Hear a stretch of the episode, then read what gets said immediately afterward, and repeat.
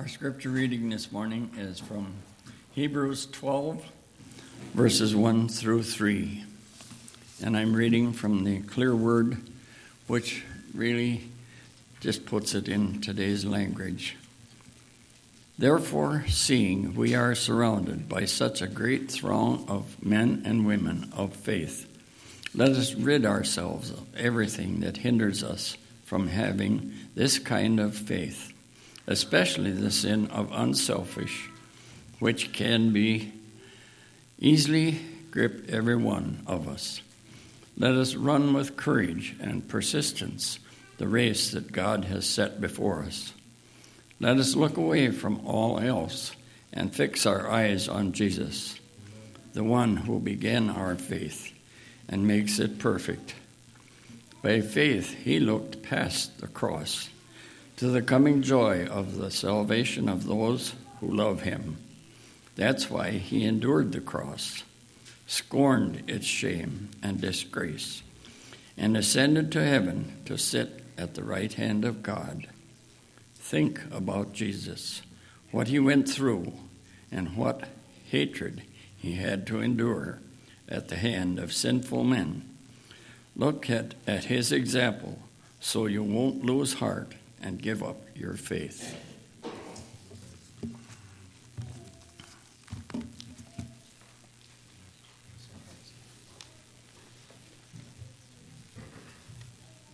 Good morning.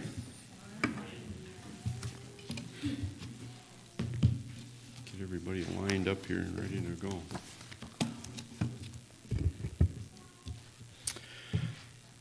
The other day, I was discussing current events with a very wise man.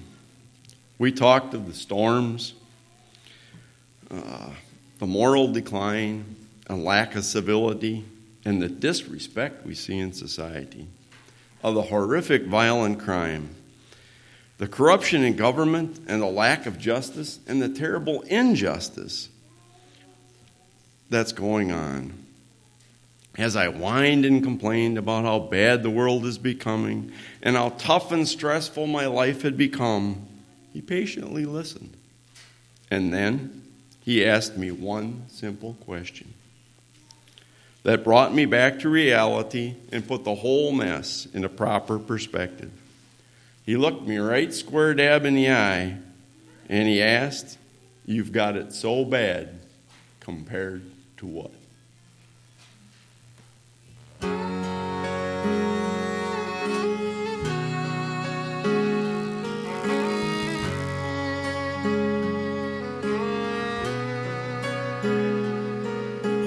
Standing in the rubble of an old farmhouse outside Birmingham.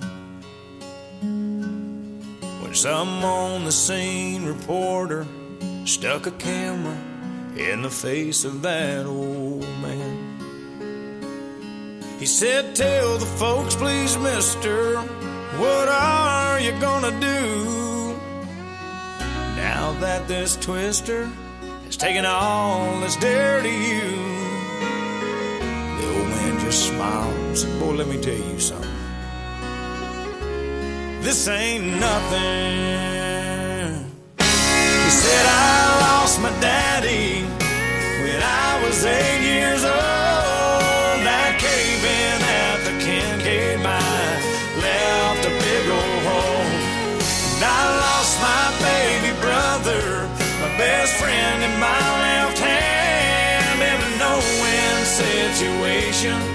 In a place called Vietnam.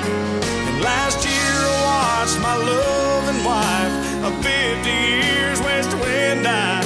And I held her hand till her heart would go and stop pumping. So this ain't nothing.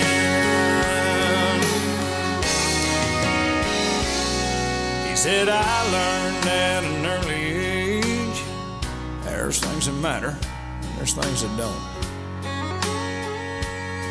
So if you're waiting here for me to cry, I hate to disappoint you, boy, but I won't. Then he reached down in the rubble and picked up a photograph, wiped the dirt off of it with the hand that he still had. Put it to his lips and he said, Man, she was something.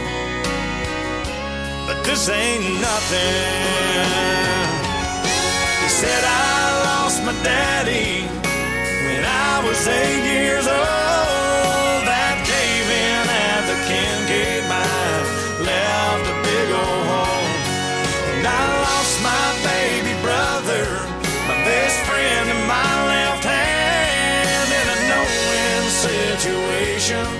In a place called Vietnam. And last year I watched my loving wife of 50 years waste away and die. We were holding hands when her heart of gold stopped pumping. So this ain't nothing.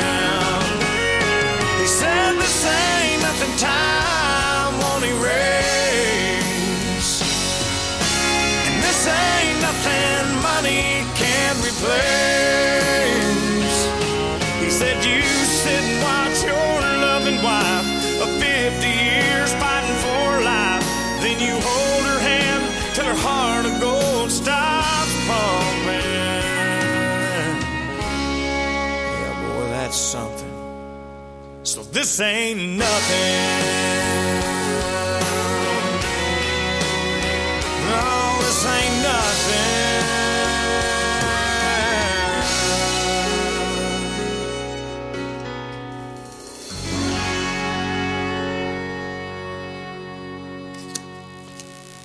Did you notice what he valued as something?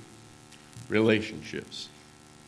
Jesus promises in Matthew 24 13, but the one who endures to the end, it is he who shall be saved. What has to endure? Our relationship with Jesus. I think of Job enduring all of Satan's hate and cruelty and his proclamation in Job 13 15. Though he slay me, yet will I trust in him. These are crazy times we're living in, but listen to what Daniel says is coming.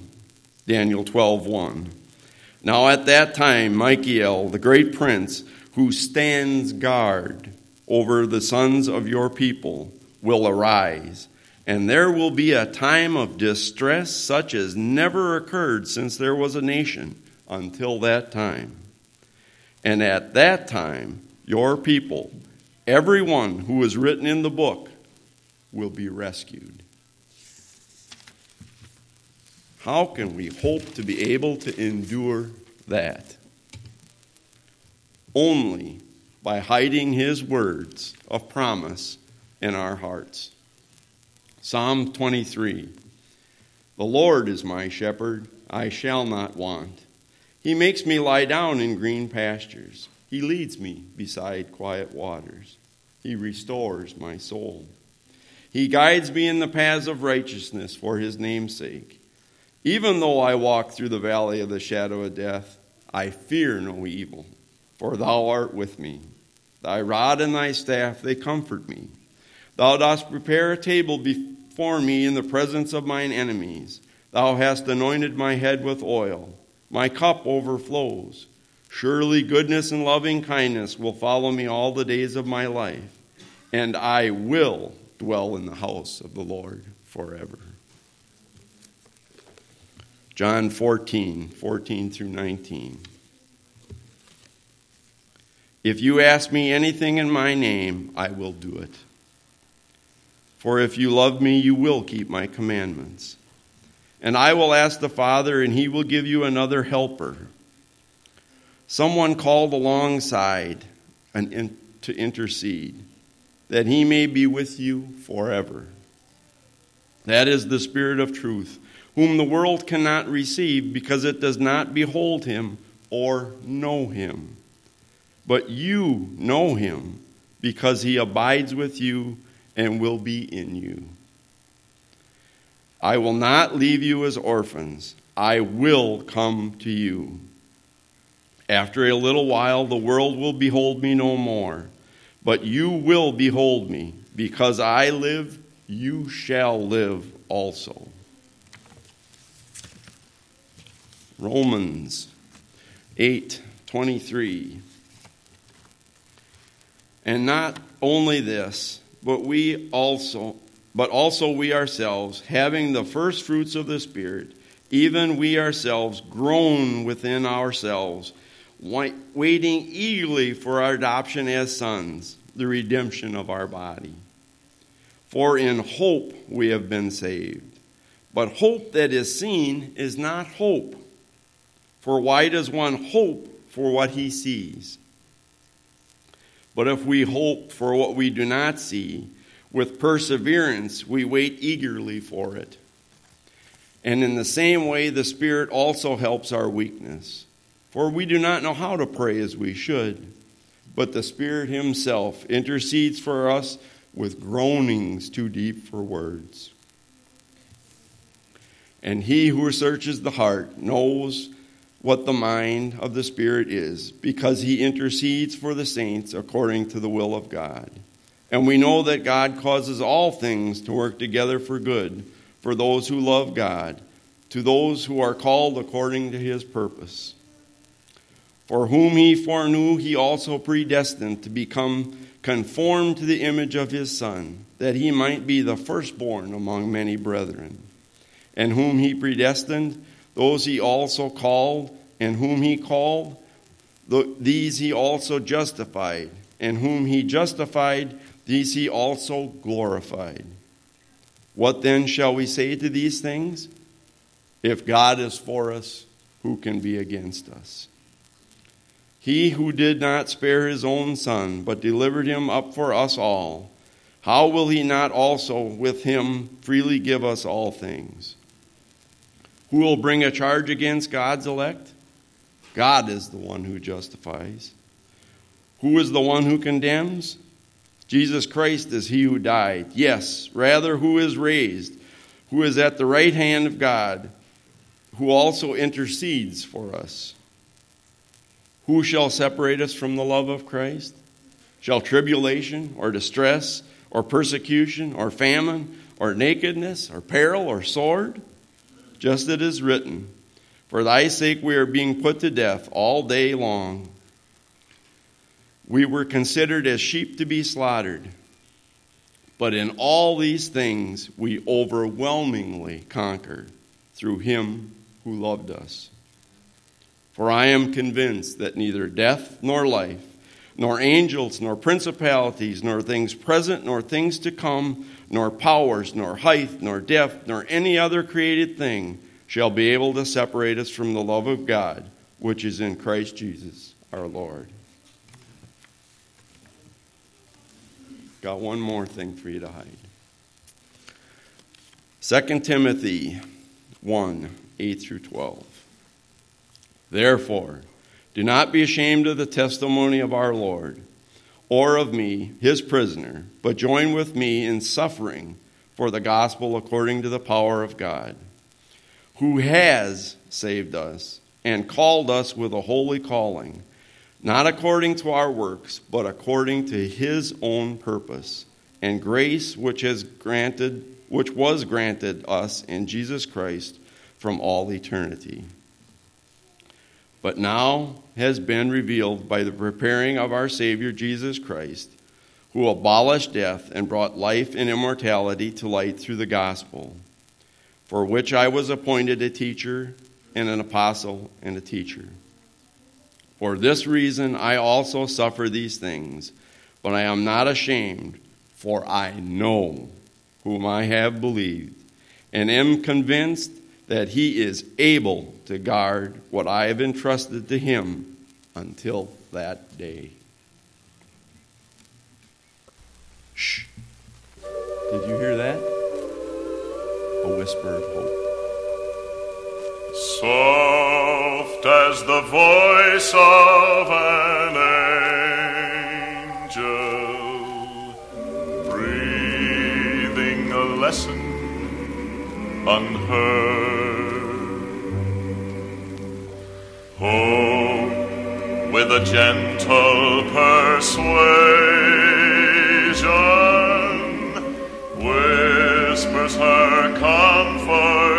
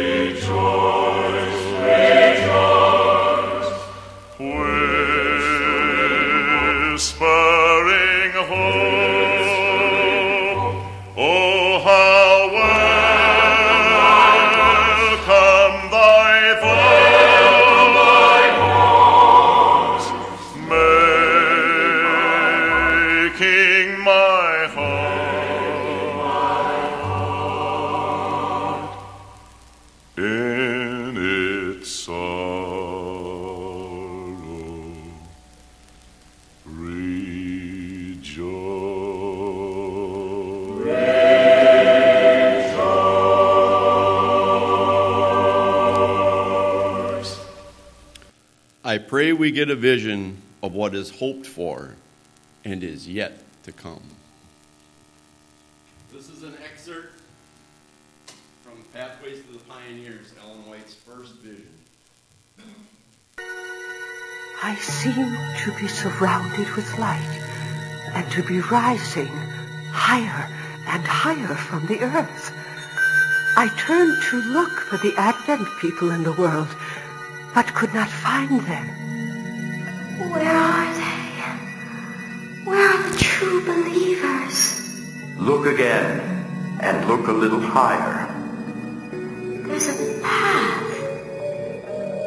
A long,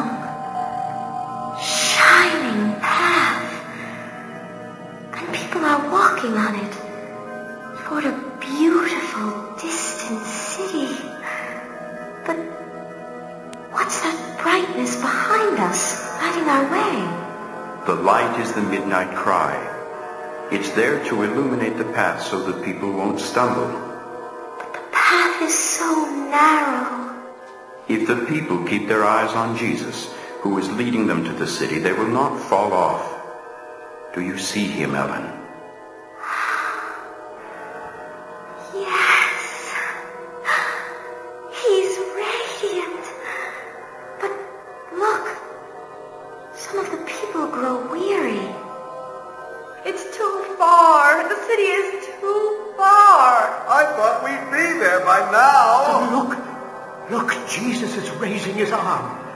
Light is waving over us. Oh, it's all right. Jesus is still leading. That's not Jesus who leads us out so far. The light is not from God. The light's gone. I can't see the path. I'm falling. I'm falling. No! And those who would not see the light fell from the path into the dark and wicked world below. Then we heard a great voice, like the surge of mighty waters, and we knew it was the voice of God himself. God told us the day and the hour of Jesus' coming, but, but he took this from my mind, and I could not remember it afterward. Then God poured on us the Holy Ghost, and our faces began to shine with his glory. On each forehead was written, God, New Jerusalem, and a glorious star containing Jesus' new name. The wicked, enraged by our holy state, rushed at us violently, their faces horribly contorted. They're coming to pull us down. Save us, Lord. Save us. Almost upon us. Help us or we're lost. Stretch forth your hand and say the name of the Lord. Be firm. Have faith. Look to the east. There's a small black cloud, about half the size of a man's hand, coming very fast, nearer and nearer. Now it's a great white cloud with a glorious light shining from within. The cloud has fire on the bottom and a shining rainbow over it and, and angels, thousands of angels. On that radiant cloud sat the Son of Man, and on his head were many crowns. In his right hand was a sharp sickle, and in his left a silver trumpet. His eyes flamed with fire as they searched us through and through. Who will be able to stand? Is my robe spotless, Lord? Those of you who have clean hands and a pure heart shall be able to stand. My grace is sufficient for you. At this, our faces lighted again, and our hearts were filled with unimaginable joy. Then Jesus' silver trumpet sounded as he descended on the shining cloud wrapped in flame. He gazed at the graves of the sleeping saints. Awake! Awake, all ye who sleep in the dust, and arise. The graves opened, and the dead came forth, dressed in immortality. The 144,000 shouted for joy as they recognized long dead loved ones. In that moment we were changed and caught up with them to meet our Lord in the air.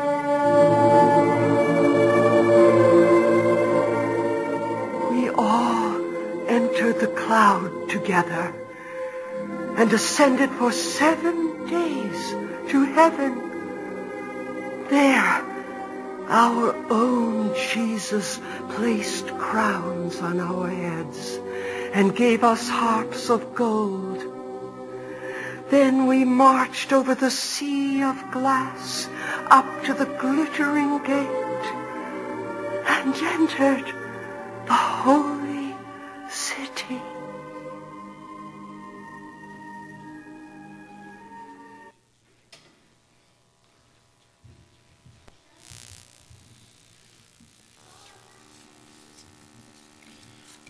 Continuing on from there with the story.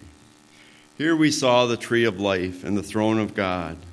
Out of the throne came a pure river of water, and on either side of the river was the tree of life.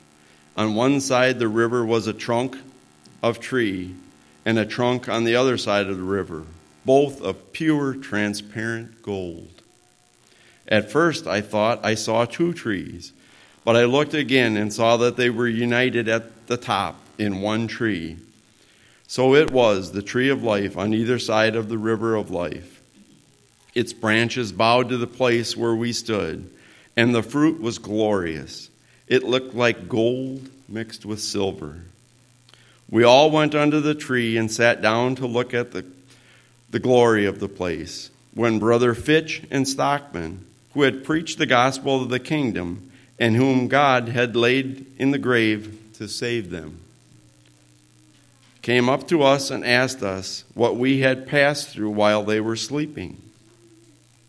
We tried to call up our greatest trials, but they looked so small compared with the far more exceeding and eternal weight of glory that surrounded us that we could not speak them out. And we all cried out, Hallelujah! Heaven is cheap enough. And we touched our glorious harps and made heaven's arches ring.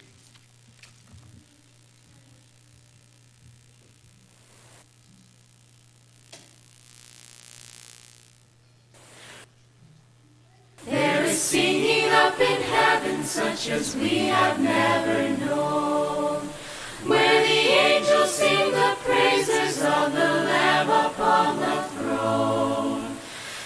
Their sweet harps are ever tuneful, and their voices always clear. Oh, that we might be more like them while we serve the Master here. Holy, holy is what the angels sing, and I expect to help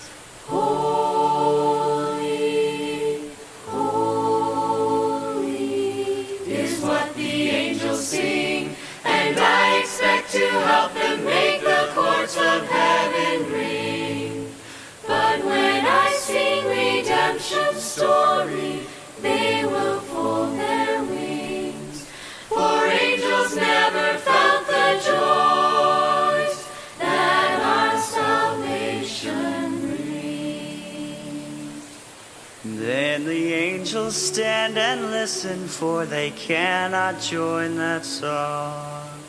Like the sound of many waters by that happy blood washed throng. For they sing about great trials, battles fought, and victories won. And they praise their great Redeemer who hath said to them, Well So although I'm not an angel, yet I know.